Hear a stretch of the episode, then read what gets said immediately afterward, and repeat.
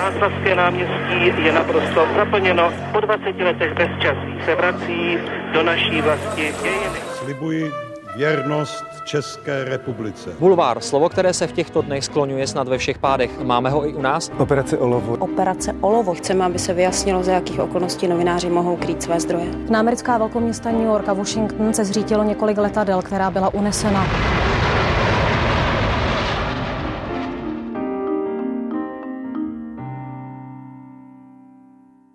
Fascinuje ho obyčejný člověk a ten provází celou jeho tvorbu. Zároveň mu už možná k jeho vzteku nikdo neodpáře, že fotil toho nejneobyčejnějšího z obyčejných naší země, Václava Havla. Uspěl na WordPress Photo, publikoval v nejslavnějších světových médiích, ale přitom začínal v těch nejpotlačovanějších, v samizdatových v osmdesátých letech. Tomki Němec. Dobrý den. Dobrý den.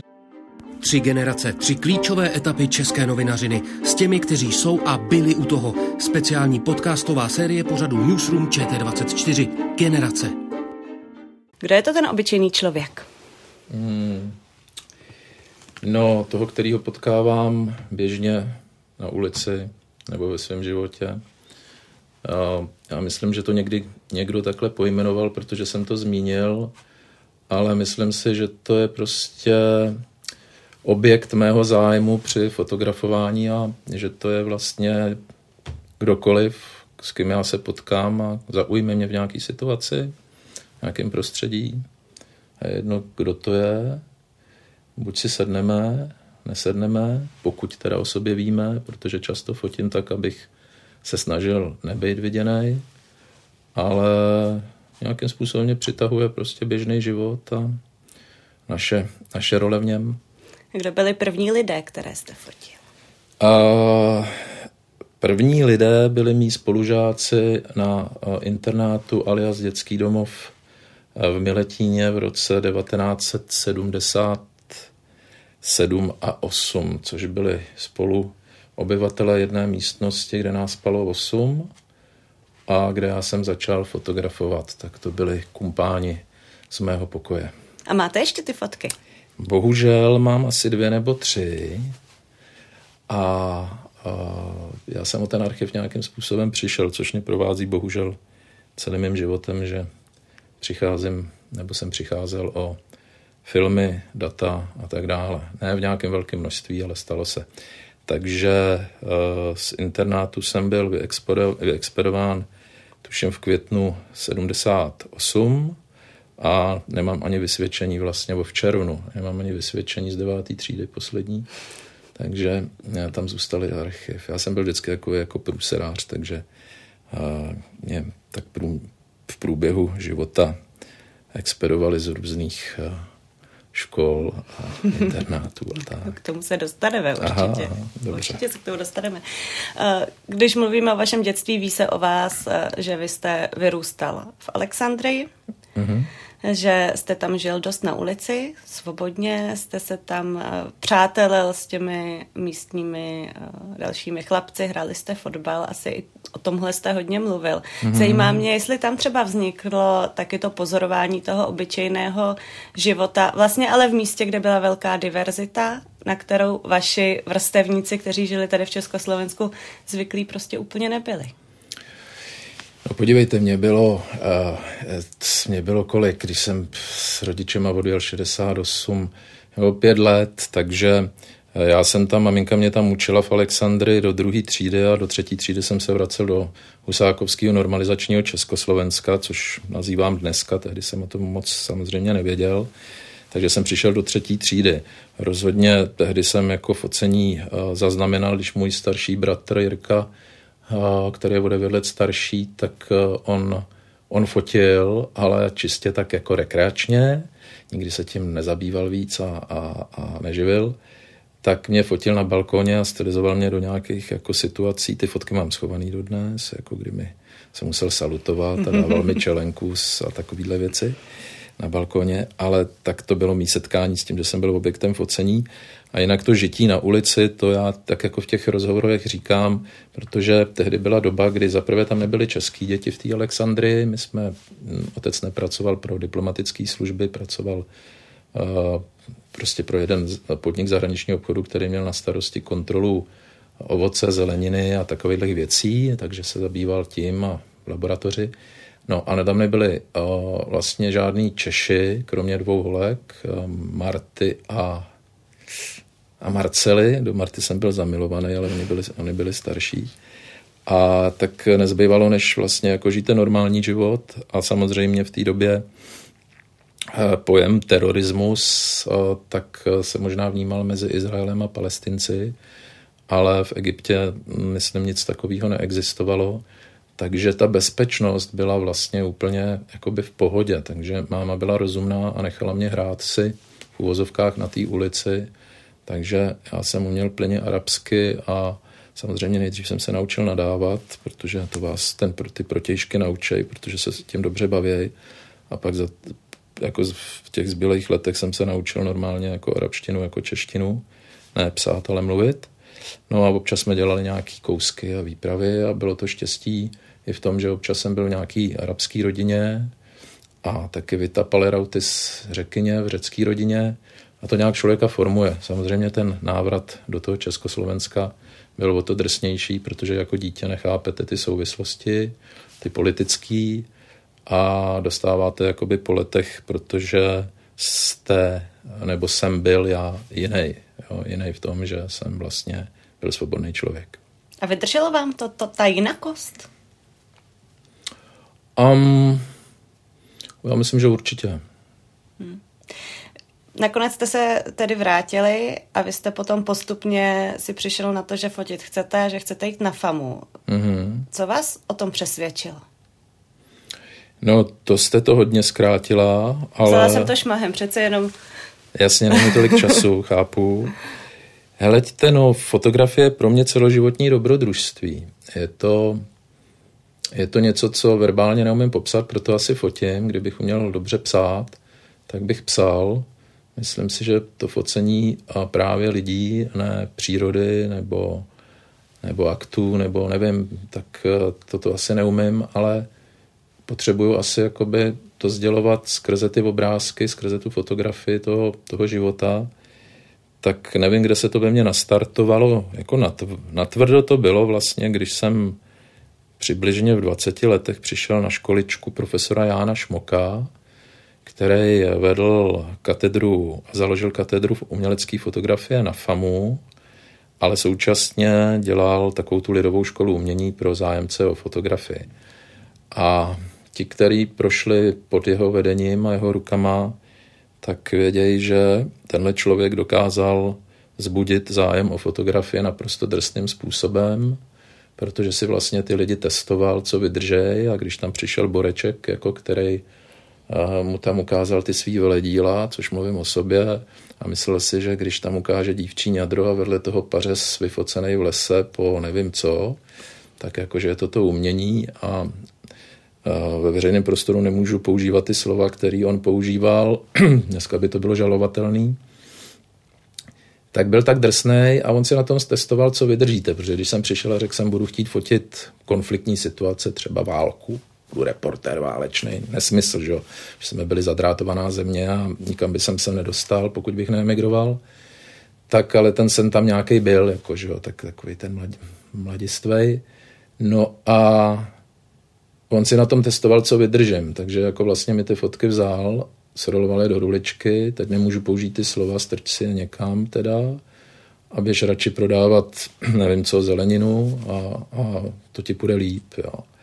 No a takhle to udělal všem, to publikum, který už tam bylo v té školičce, vědělo, co přijde, vy jste to nevěděla, takže rudej za ušima, no a devět, já nevím, nějaký procento větší, řekl bych obrazně devět z deseti už se nikdy nevrátilo a ten jeden se vrátil. Tak já jsem si nějak jako řekl, tak to teda ne, že jo. A začal jsem fotit svůj vlastně větší první soubor lidí v metru, což fotilo spousta lidí tehdy. A pak jsem mu to za dva měsíce tušem přines znova s tou menší drzostí. A on nikdy jako si nepam, vlastně si moc nepamatuju, až na jeden případ, že by někomu řekl, to je skvělý, nebo to je dobrý, nebo řekl, tak pokračuje. A to bylo nejvíc, jo. No a pak jsem k němu chodil častěji a častěji. Potkal jsem tam spoustu skvělých fotografů, svých vrstevníků dneska, známých jmen a tak dál. A pak jsem se přihlásil na FAMU, na katedru fotografie, udělal jsem přijímačky na poprvé, což byl nějaký divný zázrak, protože většinou se lidi dostávali až na podruhý, na potřetí a já jsem si nemyslím z dnešního pohledu, že jsem byl nějaký výjimečný talent, ale měl jsem jeden dobrý soubor, který překvapil tu tehdejší komisi. Takže možná na základě toho se rozhodli, že tu šanci dostanu. Tak vy jste mluvil o tom, že byli jsme tady zadrátovaní, nebo vy jste byli zadrátováni, já jsem ročník devadesát dva. A že vlastně, i kdybyste chtěl být váleční fotograf, tak byste nemohl. Na druhou stranu to byla doba, kdy fotky fakt výrazně ovlivňovaly světové dění. Třeba sedmdesátá léta, osmdesátá léta, Vietnam, Napalm a tak dál. Tak měl jste takovouhle představu o té fotografii, o moci té fotografie tehdy? Jo, jo, jo, já jsem určitě snílek, zachovávám si jistou míru imaginace a představivosti do, do současnosti. Takže já jsem teda v tom Egyptě vyrost na Rychlých šípech a na Boženě Němcové, musím říct, protože to byl jediný zdroj ke čtení, který jsem tam měl, a dva čtyřlístky, jo, což samozřejmě zní legračně, ale Rychlý šípy jsem Foglera čet furt dokola, takže Nebe vysoký a modrý pro mě dneska jako stále existuje a nejlepší je si prostě zabalit nějaký bágl a někam vypadnout a potkávat lidi a fotit, ale zpátky k té otázce.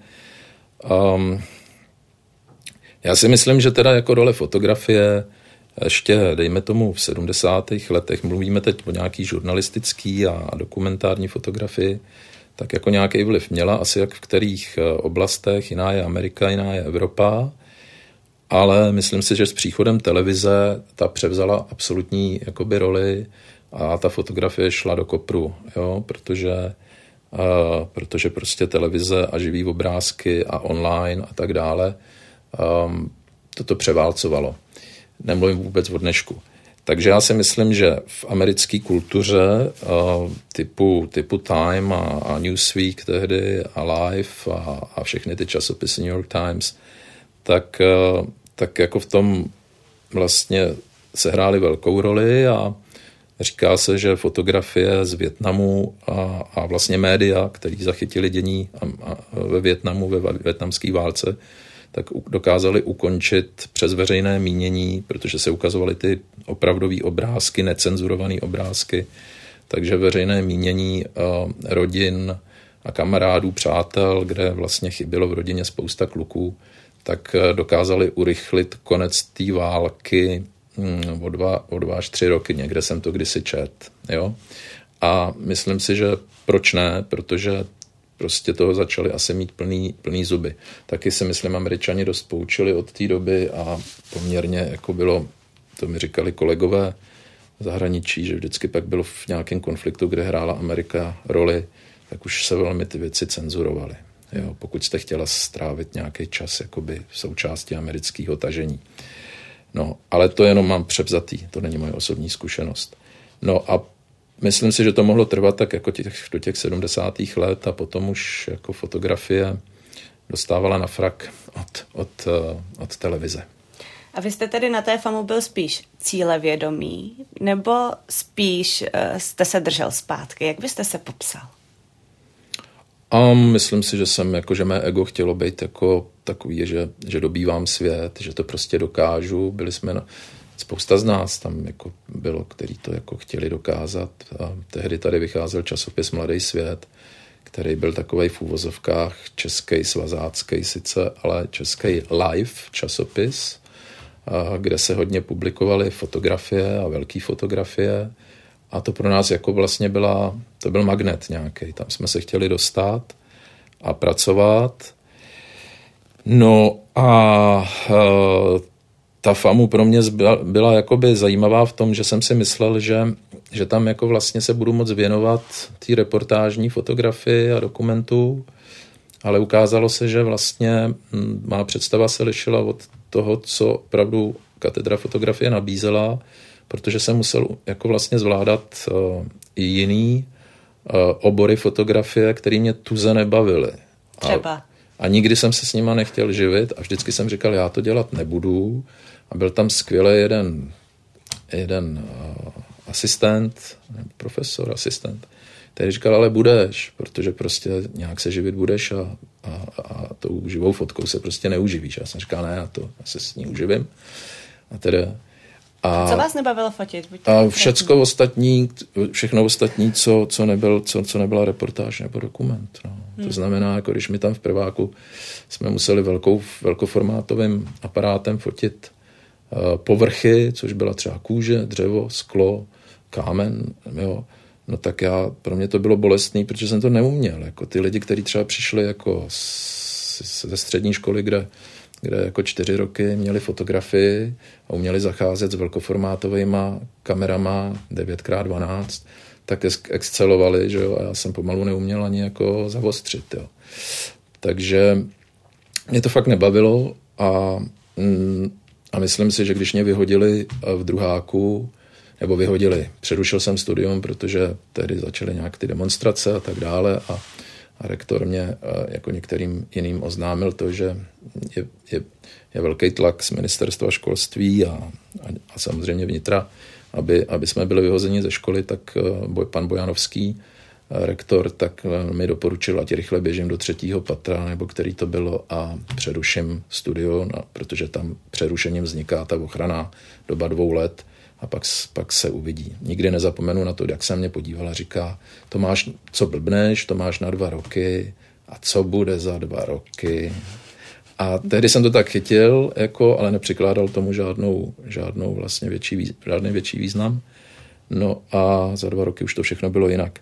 Takže pro mě to zpátky k tomu bylo svým způsobem i Jistý, jistá míra vysvobození v tom váhání, protože já jsem se trošku jako trápil, vyčpíval jsem tam a hodilo se mi to takzvaně trošku možná do krámu, že teda tohle, tohle ten v uvozovkách vyhazov, a, nebo vlastně možná bez, bez uvozovek, tak, tak jako vlastně mi pomohl v tom rozhodnutí, nebo prostě bylo jasný, že mám další dva roky o čem přemýšlet, taky se mi narodilo první dítě, syn, Adam a, a, a rodina a tak dále, takže jsem je musel nějakým, živit, nějakým způsobem živit, což fotografii v té době nešlo, protože všecko bylo provázané tím bolševickým systémem, na všechno mít povolení a jakmile člověk neměl nějaký razítko, tak vlastně se nemohl živit, čím bych chtěl, no, ale to všichni už dneska víme. Hmm.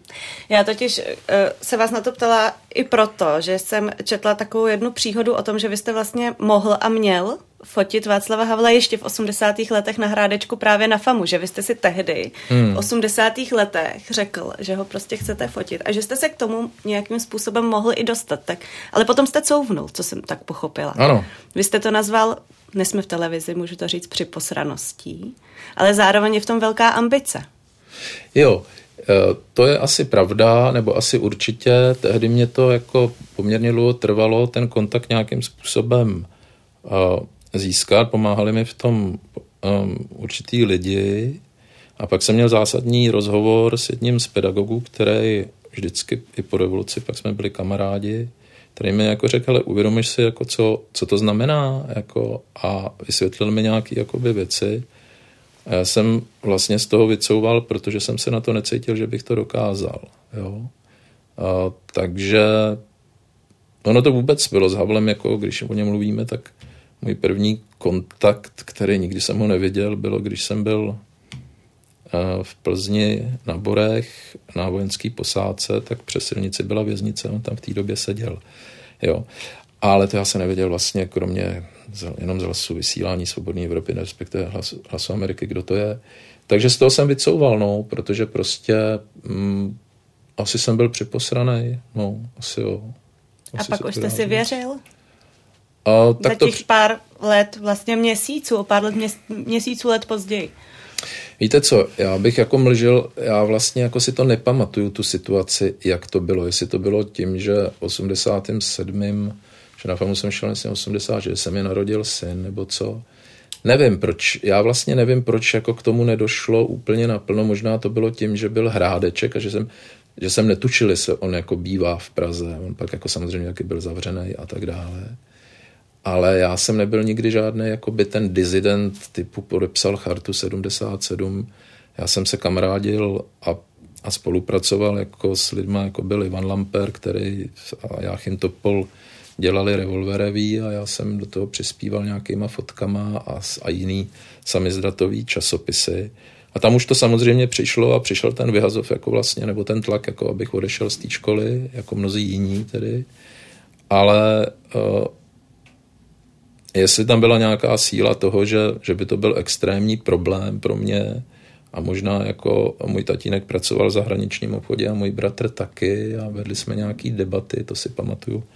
I když jsem jako přemýšlel, že třeba ze země odejdu, tak vlastně člověk bere furt nějaký ohledy. Prostě jsem to tehdy nedal, no. Hmm. Vedle toho, že jste revoluci prožíval v podstatě velmi záhy po boku Václava Havla, ten hmm. nástup a tak dále, tak taky zažíval nástup svobodných médií právě z toho samizdatu, ten přelom. Vlastně byl jste u toho, když vznikala redakce Respektu, byl to velký punk v těch redakcích. Hmm. Jak to tam vypadalo? Já bohužel jsem jako u toho vzniku přímo necenzurovaných novin nebo respektive Respektu nebyl, protože od toho prosince osmdesát devět do roku devadesát dva jsem se naprosto věnoval tématu Václav Havel. Jo. A byl jsem teda, jak, jak asi je známo, tím, tím fotografem, který ho v té době fotil. Říká se tomu osobní fotograf nebo prostě fotograf pro prezidenta. A, a já jsem jako vlastně pouštěl fotky do těch zpřátelených médií, to znamená jak, jak doma, tak teda pak do novin v zahraničí, ale mm, Respekt mi byl vždycky hodně blízký, jo, z mnoha důvodů a samozřejmě bylo fajn pro něj fotit. Ehm, neumím popsat tu divočinu toho devadesátého roku, protože jsem nebyl přímým účastníkem. Kdy Zažíval jste jinou divočinu. Zažíval jsem jinou divočinu, no. Uh... Vlastně v té době na vás novináři docela žárlili právě k tomu, kvůli tomu exkluzivnímu přístupu mm. k Václavu Havlovi. Vlastně oni vás popostrčili k tomu, abyste k němu byli ještě blíž, protože jste se potom nechal zaměstnat. Mm. Zajímá mě, jestli vy jste se cítil někdy jako novinář, nebo cítíte se dnes jako novinář, aspoň částečně. Rozhodně se necítím jako novinář, protože tam jsou asi povolanější. Já jsem jako fotograf ve svobodném povolání, kromě toho období, kdy jsem teda musel být dotlačen, dotlačený zaměstnancem kanceláře prezidenta, tak jsem vždycky byl takzvaně na volný noze, což mi naprosto vyhovovalo, protože jsem svým pánem. A um, samozřejmě, když něco děláte, tak nechcete, aby to bylo jenom v šuplíku a chcete, aby to bylo vidět a v určitém věku jako si člověk honí to triko a chce být nejlepší a chce dokazovat sám sobě a celému světu, jako že, je bez, že je to bezva. Ale vždycky tam taky bylo pro mě důležitý, vždycky jako mě bavila politika a bavily mě jako lidský práva, nebo bavily, zajímal jsem se o lidský práva. Takže tam byla i ta motivace um, ukázat skrze fotografii třeba uh, některé věci, proto jsem třeba, nevím, jel poprvé na Kubu, když jsem skončil u prezidenta, protože zrovna tam byla politická situace, jaká byla a já jsem to chtěl dokumentovat, protože mi to bylo samozřejmě blízký i tím, co jsem zažil já v tom režimu do roku osmdesát devět a najednou o pět let, vlastně tak tři roky jste s prezidentem, absolutní svoboda, svobodná země, všecko vypadalo krásně, takže se v tom taky orientujete, i když kubánský komunismus je trošku jiný, ale furt je to komunismus, tak to člověk chtěl jako ukázat zase jako to svinstvo jako a, a taky vlastně pro mě to znamenalo najednou si uvědomit, že jsem svobodný člověk, kterýmu nic nehrozí. Samozřejmě na místě vám něco hrozí, ale vevnitř jste absolutně svobodná, protože už víte, už jste okusila tu drogu svobody, která, která a člověk je infikovaný a řekne si jako wow, já už jsem někde jinde a, a můžu jako teď pomáhat tady těm lidem nějak fotografií nebo penězma nebo, a, nebo to, že třeba pomůžete někomu, aby se z té země dostal, což se nám třeba s kolegyní novinářkou Ivanou Pečenkovou, s kterou jsem tam byl, podařilo a to je možná daleko víc než ta fotografie, když vysvobodíte člověka z tohohle systému a dokážete ho vykoupit a dostat, dostat pryč. Mě zajímá, s jakou optikou se člověk jako vy dívá vlastně na zprávy. Když vidíte třeba události v Barmě, v Suti, je zrovna člověk, se kterým vy jste se setkal. Takových lidí je spousta, nedávno zemřela třeba britská královna Alžběta, taky vyprávíte vy, jaké to bylo novinářům, když jste se potkal hmm. s královnou Alžbětou. A takových lidí je tam celá plejáda, takových situací, události v Bílém domě a tak dál. To jsou věci, na které vy máte osobní vzpomínky. Tak vy u zpráv hodně vzpomínáte? Je to tak? Nebo to je něco, co prostě dělíte? Jo, to já rád třeba i brečím někdy, jako dojetím, že jo, když najednou je to silně emoční a vzpomenu si jako na některé věci, které člověk zažil, tak ta slzička tam teda jako vyklouzne. A jasně, žít v minulosti je blbost, jako člověk musí jít dál, ale ty hezký vzpomínky si prostě člo, asi já zachovávám a nějakým způsobem na mě působí a uh, to by bylo nadlouho, to, to, to se těžko mě popisuje, prostě um, já když vidím, archi- já, já vlastně jako miluju fotografii nebo dokument z toho důvodu, že vždycky vznikne něco, co zůstane v archivu a co třeba těm budoucím generacím něco přiblíží. Ono to zní jako zvláštně nebo klišé, ale uh, vemte si to tak, že vaše generace nebo mladší lidi, kteří třeba nikdy nezažili jako tu dobu těch devadesátek, se najednou skrze uh, to, co bylo natočeno nebo zaznamenáno, ať televizí, nebo na, na, na film, nebo fotografií, může dozvídat jako to, co nikdy nezažilo a, a, a nějakým způsobem přiblížit. Jo? Jako já si přibližu, nevím, něco z druhé světové války, kterou jsem nezažil, tak nová generace si třeba může přiblížit, co to asi byly devadesátky, když všichni o tom tak mluví. Můj starší bratr zažil jako puberťák dobu hippies a protože byla svobodná volba, teda svobodná doba, půl roku, tak se dostal na západ a najednou komunikoval v Paříži s hippíkama. A mě to vyprávěl, ale mě bylo o těch, jemu bylo patnáct, takže mě bylo co, šest let, pět let, tak když mi, tak já jsem to nikdy zažít naplno nemohl, jo, ale tím, že existují vlastně fotografie, existuje literatura, existuje filmový záznam, tak, tak vidím, vidím, jako co byly hippies. Jo. Tak vždycky je to, vždycky je to jako samozřejmě důležitý uh, zachovávat to svědectví doby. To byla, jdu, já jsem třeba komunikoval, to si pamatuju na jednom výslechu, uh, na, na první zprávě S T B, že jsem opravdu ve svý naivitě přesvědčoval ty dva STBáky, který mě měli samozřejmě narolovanýho jako a, a já byl ten blbeček, tak jsem říkal, ale vy tomu nerozumíte, my to fotíme jako na těch demonstracích, protože prostě jako chceme, aby ty fotografie jako zaznamenaly tu dobu. Takže ono to vypovídá samozřejmě o mém snílkovství a naivitě, ale současně jako opravdu jsem tomu naprosto věřil, jim jsem nevěřil samozřejmě, ale snažil jsem se jako vlastně na, na ně zcela blbě a naivně jako tlačit, aby jako oni si uvědomili vážnost té věci. Ale jsem o tom přesvědčený dodnes, že to tak jako má být a že prostě a součást mý práce je to v jakýkoliv rovině zachycovat, zachycovat život kolem sebe a třeba za třicet let se v tom někdo bude hrabat a něco se mu bude hodit. No. Co vám tehdy řekli ti STBáci? Pamatujete si to? Hleďte, já jsem pak dostal nějaký, jak si zaplať pámbu, mě seřval sta, Standa devátý s Ivanem Lampérem, jako v dobrým seřval, že jsem jako naivní a blbej a že vůbec s nima nemám jako vůbec vést nějaký polemiky a hovory, takže já jsem se pak zamknul a, a vlastně jsem na nic, jako když byl nějaký další výslech, jako tak už jsem na nic neodpovídal, nic jsem neříkal a šlo to do toho zase extrému, že jsem nepodepsal ani to, že jsem tam jako byl, nebo když mi řekli, tak podepište, že jako a jděte. Tak jsem říkal, ale se nezlobte, ale já nic podepisovat nebudu. Že? Jako, no. Takže, ale ta naivita spíš byla v tom, že jsem si myslel, že já na ně vyzraju, což samozřejmě byla naprosto mylná a hloupá představa. A ty fotky teď ale ukazujete na školách, když chodíte na besedy? A před covidem, no, teď už všichni na to zapomněli. Já můžu ukázat to, co mám, a co se týká jako těch demonstrací nebo těch vypjatých situací, tak tam jsem většinou ty filmy mě sebrali nebo, nebo jsem o ně prostě přišel bizarním způsobem většinou. A Tam jako toho moc nemám, na rozdíl od kolegů, který mají krásně zachycenou tu dobu. Ale fotil jsem v osmdesátých letech, takže ukazuju jakoby ten běžný život.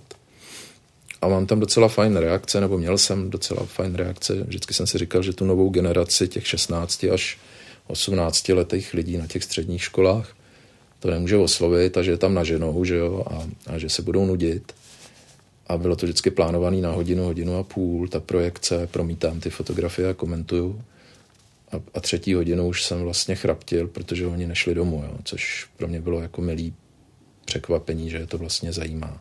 A současně si myslím, že to je právě to naplnění toho poselství, a že teda když člověk něco dělá, tak to taky má pouštět dál a nějakým způsobem třeba vzbuzovat otázku a ne příliš manipulovat, protože že, tak ty středoškoláci jsou třeba prvovoliči a má, nebo já mám jako tu snahu jim sdělit, hele, svoboda není zadarmo, važte si toho, ale zase ne moc moralizovat a ta fotka má někdy opravdu, jak se říká, že za tisíc slov, tak někdy i podle reakce jako to působí a možná, možná to já nevím, to v těch lidech vyvolá, vyvolá nějakou imaginaci, nějakou představu, představu o tom, že fakt jako v uvozovkách se používá fronta na banány, jako to asi nechci. Jo? Já si chci jít koupit do toho mekáče, toho hamburgera a nechci ho jako o něj přijít. Jo?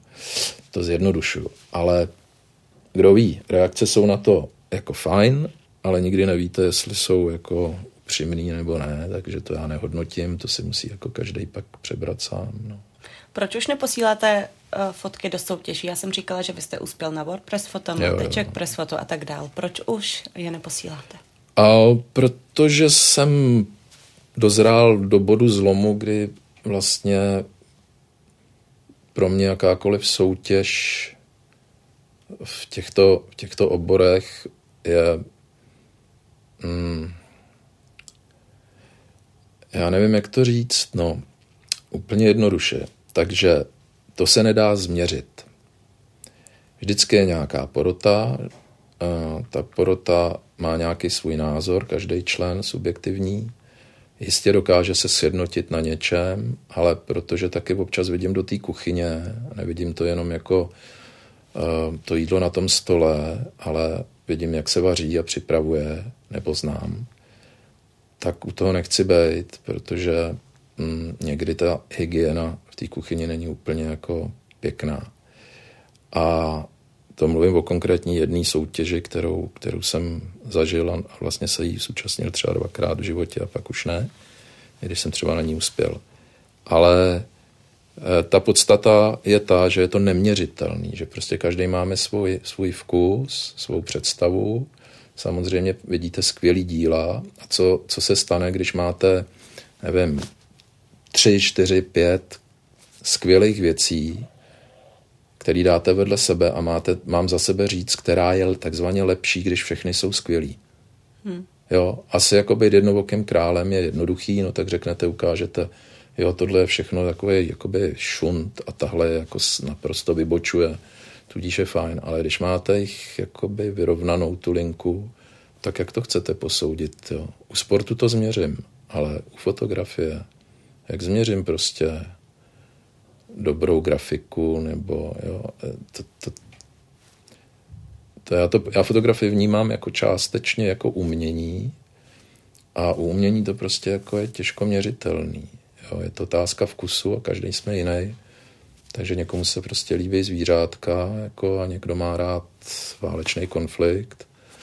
Já používám absolutní extrémy teď, ale každý se hledá někde jinde a to je jedna věc. Druhá věc je, že za, te, za těch čtyřicet let, co fotím, tak vnímám tu fotografickou scénu e, nějakým způsobem, tím myslím jakoby nás fotografii a, a tu atmosféru mezi nimi a to je to, od čeho jsem se jako v posledních letech naprosto oprostil a vůbec mě to, vůbec se o to nechci zajímat, vůbec mě to nezajímá, protože vlastně asi neznám obor, který znám, kde by bylo tolik, tolik nepřejícnosti, tolik pomluv, tolik nějaký závisti. A vlastně je to úplně hloupý, protože ať si každý dělá, co chce a prosadí se, jak chce. a já fakt nechci hodnotit práci někoho jiného. To, co se mi líbí, to si pamatuju a to si pořídím, koupím si rád knihy a, a i třeba fotografie.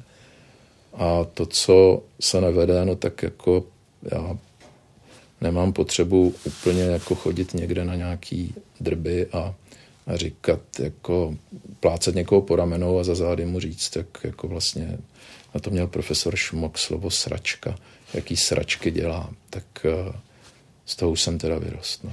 Já jsem se na to chtěla zeptat, jestli vlastně po té kritice Czech Press Photo nenastal takový rozkol, že by čeští fotografové byli, dejme tomu, na dvě party, jedni, kteří tedy kritizovali, druzí, kteří za ní stáli i za tou porotou, ale tak, jak to popisujete vy, tak to nejsou dvě party, to je prostě... Já myslím, že to prostředí je nějaký infekční, jako klidně to tady řeknu, jako prostě žádný novum. Xkrát jsem se o tom bavil se svýma kamarádama, fotografama, jejichž práce si opravdu vážím, ale hlavně si vážím toho přátelství, protože je to přátelství a e, někteří přestali fotit a věnují se, nevím, jsou včelaři, nebo je včelař, třeba můj nejlepší přítel, jako výborný fotograf a plně to pustil. Je to zvláštní, já jsem se ptal třeba jako mezi herci nebo mezi lékaři, kde mám jako kamarády, jestli existuje něco, jako by ta rivalita v tom smyslu, že se fakt jako tak strašným způsobem sami sebou za, zaobírají a svým okolím. A vždycky mi řeknou, třeba o hercích jsem si myslel, že jich znám pár, jako, že ne, nejsem na to odborník, ale uh, tak, tak tolik to tam nefrčí. Ale ta fotografická parta tady, co v Čechách znám, že já jsem taky pracoval, jsem byl ve vídeňské agentuře a, a, a chviličku, asi dva roky ve francouzský, jsem pro ní pracoval, tak jsem to vnímal trošku jakoby jinak, jo, tu rivalitu, ne tak jako na dřeň. A co se týká Czech Press Photo a té kauzy, tak já jsem nebyl fotograf, který se účastnil, že se fakt neúčastním té soutěže, protože na ní mám nějaký názor, ale tehdy mě ty kluci, který vlastně nějakým způsobem na tu situaci reagovali, mě požádali, jestli bych vlastně jako se k tomu nevyjadřoval a blbé slovo tiskový mluvčí, jo, v tom spojení.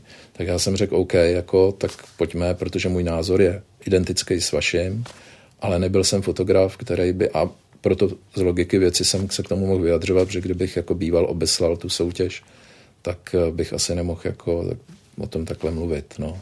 A dostal jsem nějaký hejty, jako hroz, hrozný právě od nějakých lidí, ale to je mi celkem jedno. Já žiju jako se sebou, se svou rodinou, se svými kamarády a vlastně je mi úplně volný, co v tom prostředí si kdo o mě říká a myslí. Tím jsem trpěl jako do svých čtyřiceti, pak už jsem se s tím naučil žít. Já...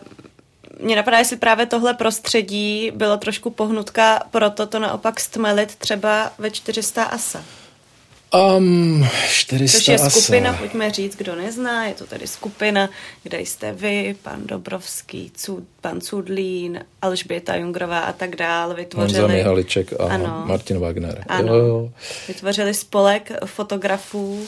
Ano, jsme vytvořili spolek fotografů, kteří měli a mají, a mají v programu zušlechťovat prostředí skrze dokumentární fotografii. A teď pro vás teda to novum.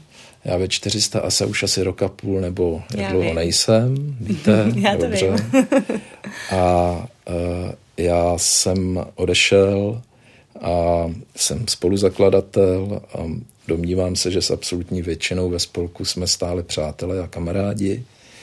Ale důvod mýho odchodu byl jednoduchý a to je ten, že já měl trošku jinou představu, než já jsem možná na začátku byl velmi skeptický, protože už těch spolků jsem zažil, co se zakládalo za těch čtyřicet let, nebo uskupení a part mnoho, proto když on za Dobrovský s tím přišel, tak jsem mu říkal ne, ne, ne, ne, ne, ne, já ne, já ne, já ne. Pak jsem se zúčastnil zájezdu. Vymyslel jste název. Jo, jo, jo, to jo. A snažil jsem se uh, snažil jsem se vlastně nějakým způsobem um, tu platformu rozšířit, jo, protože vždycky, když jsem pro někoho pracoval, tak jsem do toho dával jakoby maximum. A nepochopil jsem, že někdy prostě jako o to maximum není zájem. Jo? To je jedna věc. A druhá věc je, že je-li nějaký uskupení, tak každý máme nějaký hlas a, a, a když se prostě jako hlasuje, tak, tak když to prohrajete, no tak to prohrajete, musíte to vzít na zřetel. A já to prohrál, protože prostě a ten produkt, který já jsem chtěl vlastně, aby součástí čtyři sta A S A byla agentura, která vytváří archiv a s tím archivem se pracuje, že to není jenom o výstavě nebo o knížce. A to je jedna věc. A pak mi taky začalo vlastně nějakým způsobem vadit to, že hm, to mám říct, že jsem velmi šťastný, že někdo má ty peníze na to, aby to fungovalo, ale že vlastně je-li někdo jako hlavní investor, tak já vlastně nemám jakýkoliv argument uh, pro to, to, nebo sílu to změnit, protože je to vlastně jakoby rozhodnutí uh, toho, kdo to investuje, což je naprosto správný, protože moje peníze to nejsou a já musím respektovat to, že uh, můžu mít názor, ale to je tak jakoby všechno.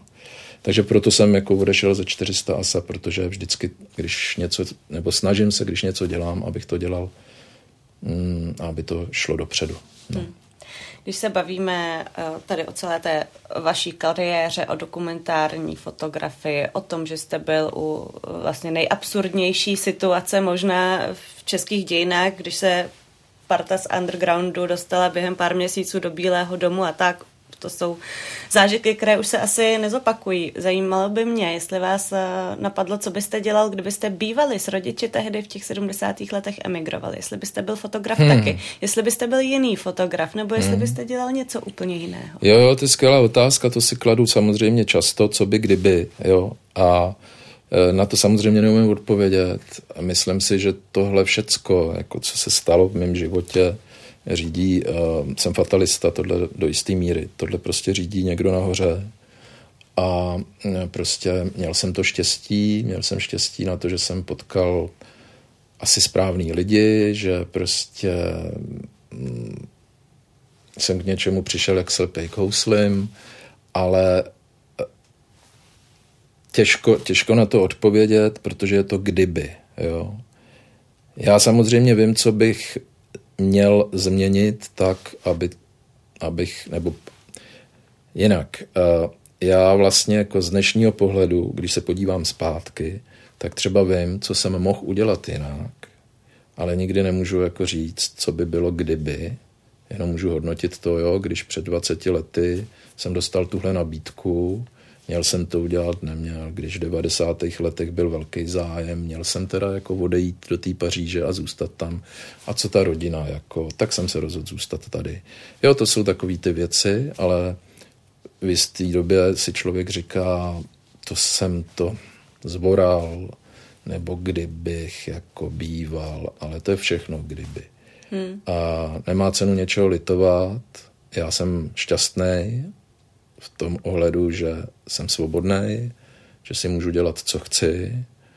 Živím se tím, že dělám knížky, tím, že prodávám fotografie autorský, že je o ně zájem nějakým, není to jako nějak přehnaný, ale dá se tím jako vlastně existovat. A ty prostředky, které mám, mě dávají tu svobodu, která je pro mě absolutně nejdůležitější. A přál bych vlastně všem svým kolegům, který dělají dobrý věci a milují fotografii, aby se jim dařilo, protože ta doba je velmi, velmi složitá a velmi um, vlastně fotografii v tom pojetí, jak já to mám, nepřející. Jo? A nicméně that's life. No. Vadilo vám někdy taková ta nálepka fotografa Václava Havla a to, že všechny rozhovory skoro, které, skoro, které děláte, jsou v podstatě o Havlovi. Jsou tam hodně stejné dotazy. A vlastně vy jste několikrát už říkal, teď vydávám poslední knihu, tím tu éru ukonču a pořád zdá se mi, se to nedaří. Co vlastně to, to, to mm, úplně to uzavřít. Daří. daří? Se, mm, jako já myslím, že to, že ten, ten, ten cejch, co mám, no tak jasně, že mi to vadilo, protože si říkáte, teď já jsem udělal, jako publikoval jiný věci, dělal jsem jako pro agenturu uh, nějaký portfolio těch věcí člověk má. Pravdou je, že nejpublikovanějším vždycky bylo téma Václav Havel. to je jasný, ale když jsem třeba dělal pro Anzerberger, tak máte assignment na to, že fotíte prostě od co jako Fokus devadesát tři, když jsem začal embargo v Bělehradě, jak válka dopadá na Jugoslávii, pak fotíte, nevím, jako přeživší prostě pro Spiegel, pak fotíte ruskou mafii jako někde v Karlových Varech pro jiný časopis, pak jedete, jo, dneska už je to normální, dneska vlastně díky všem těm změnám, ale tehdy to bylo jako vlastně něco absolutně nezvyklého, myslím si, že jsem byl, nebyl jsem Reuters a nebyl jsem A P, ale že jsem byl asi jedinej, který v těch devadesátkách to takhle jako měl. A samozřejmě Václav Havel mě nastartoval tím, ale myslím si, že jsem si to taky jako vyfotil, jo, že to není jako zadarmo, že ta věc jako se povedla, to téma. A to, že ty rozhovory jsou takhle, že máte ten cejch, no tak vadilo mi to samozřejmě, ale pak jako vlastně zjistíte, že nic lepšího se vám stát nemohlo ve všech těch rovinách. Jo. Ve všech těch rovinách. Ne, byl bych nerad, kdyby se to hodnotilo jako jenom tím způsobem, jako, a to je to český, on, on jako kdybych tam byl já, tak bych to taky dokázal, ale to je každýho problém. Ale mm, důležitý pro mě je, že prostě třeba vznikla ta kniha, byla výstava, která byla velmi úspěšná, přišlo do toho Doxu čtyřicet tisíc lidí, podle jejich údajů, nebo necelých čtyřicet tisíc. Kniha, první vydání, a zmizelo za pár měsíců. Já jsem si myslel, že o to nebude zájem, tudíž jsem řekl, jako, hele, to je naposled, já už se fakt tomu tématu věnovat nehodlám. Pak vám píšou lidi, jako my bychom knihu chtěli, uděláte druhý dotisk, pak uděláte třetí a říkáte si, to už je jako fakt naposled, a co já vím. Pak vám někdo řekne, no a nechcete udělat jako nějaký, nějakou jakoby jinou z těch, co se už do té knihy nevešly. A vy říkáte, no to teda nechci. A pak vám to vrtá v hlavě a koukáte na těch padesát fotek, které se tam nevešly a které jsou velmi fajn. Říkáte si, tak mám udělat nějaký sešit a mám to do toho vkládat. Je to jasný. A já jsem samozřejmě rád, že o mý fotografii je zájem, ale hlavně, že je teda furt jakoby ta, že rezonuje Václav Havel v té společnosti.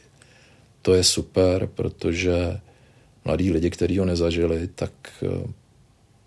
tak prostě přijde někdo, komu je do třiceti a pořídí si autorský, autorskou fotografii domu, která je vlastně není levná jako investice a jsou velmi rádi, že to mají, tak to mě strašně těší.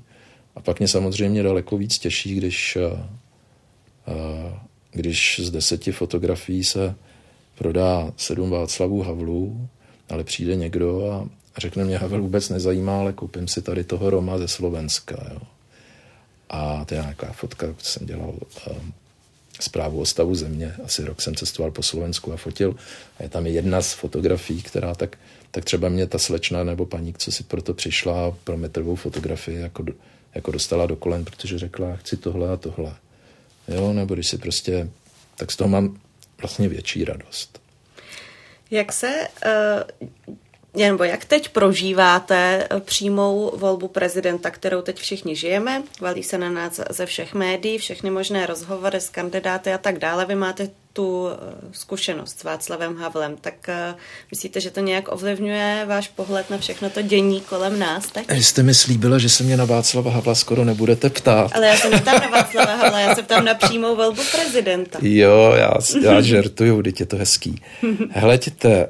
Uh, Já samozřejmě jsem štika v rybníce, protože se v tom, to zní tak jako nafoukaně. A klidně budu nafoukanej, protože mně se to za těch x let jako potvrdilo, že jakmile začnu fotit ty lidi v politice, tak vím, kam si stoupnout, co udělat, co bude následovat s největší pravděpodobností. Protože kromě Havla jsem fotil, že o kampaň Karlu Schwarzenbergovi, ale taky fotím jeho jakoby pro sebe, jako dlou, dlouhodobě. Třeba jednou z toho bude taky knížka, nevím. A, a fotil jsem kampaň Tomášovi Hudečkovi, a to jsem fotil vlastně průlomově na iPhone, že jsem neudělal za čtyřicet dní jedinou fotografii aparátem, ale dělali jsme to jako iPhonem, černobíle, což bylo na, na kam, politickou kampaň v té době absolutně jako průlomový. A fungovalo to. Nevyhrál, bohužel, ale jako obrázky byly fajn. No a já na tu otázku vlastně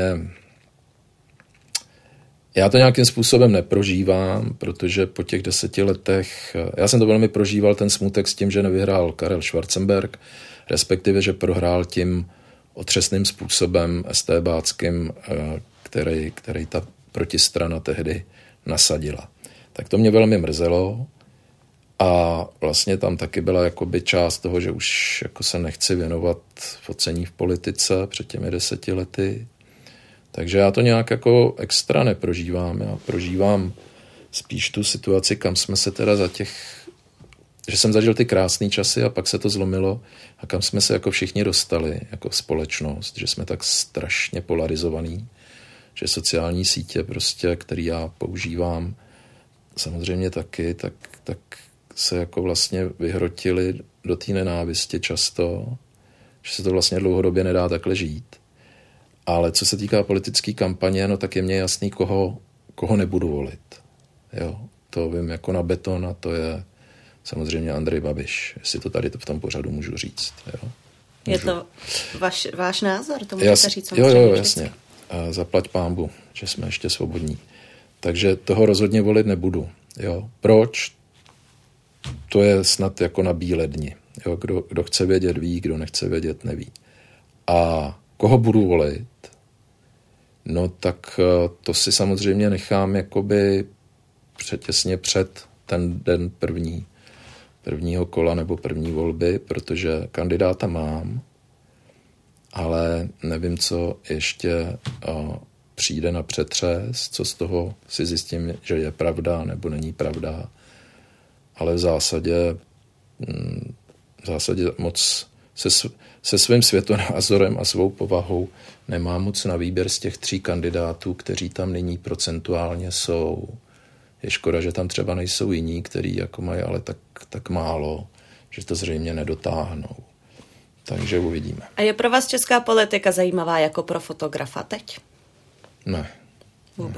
Ne, vůbec, vůbec. To pominulo. Vůbec jako mě to nezajímá. To je, to je vlastně jako tak patologický prostředí jako politika. Já jsem samozřejmě volič této vlády a k tomu se jako hlásím a tak dále.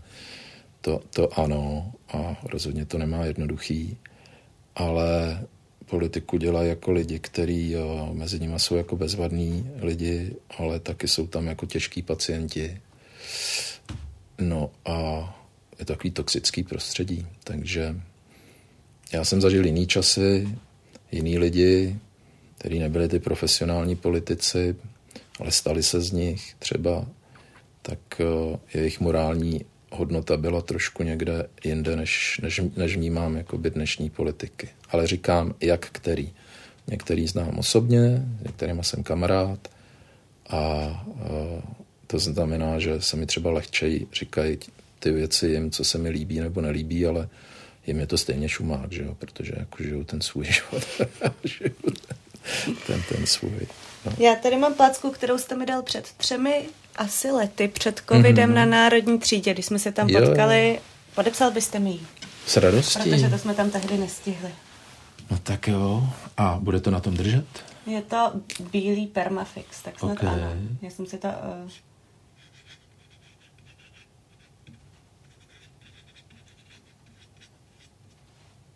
Jo, teď jsem vám tam chtěl, jste, žena chtěla udělat srdíčko, ale to bych tady dělal plagiát panu prezidentovi, tak to si nedovolím. Tak moc jo, děkuju. Já děkuju vám. Děkuju. Tomki Němec byl hostem Backgroundu Č T dvacet čtyři, já vám za to moc děkuju. Já děkuju vám, díky, nashledanou.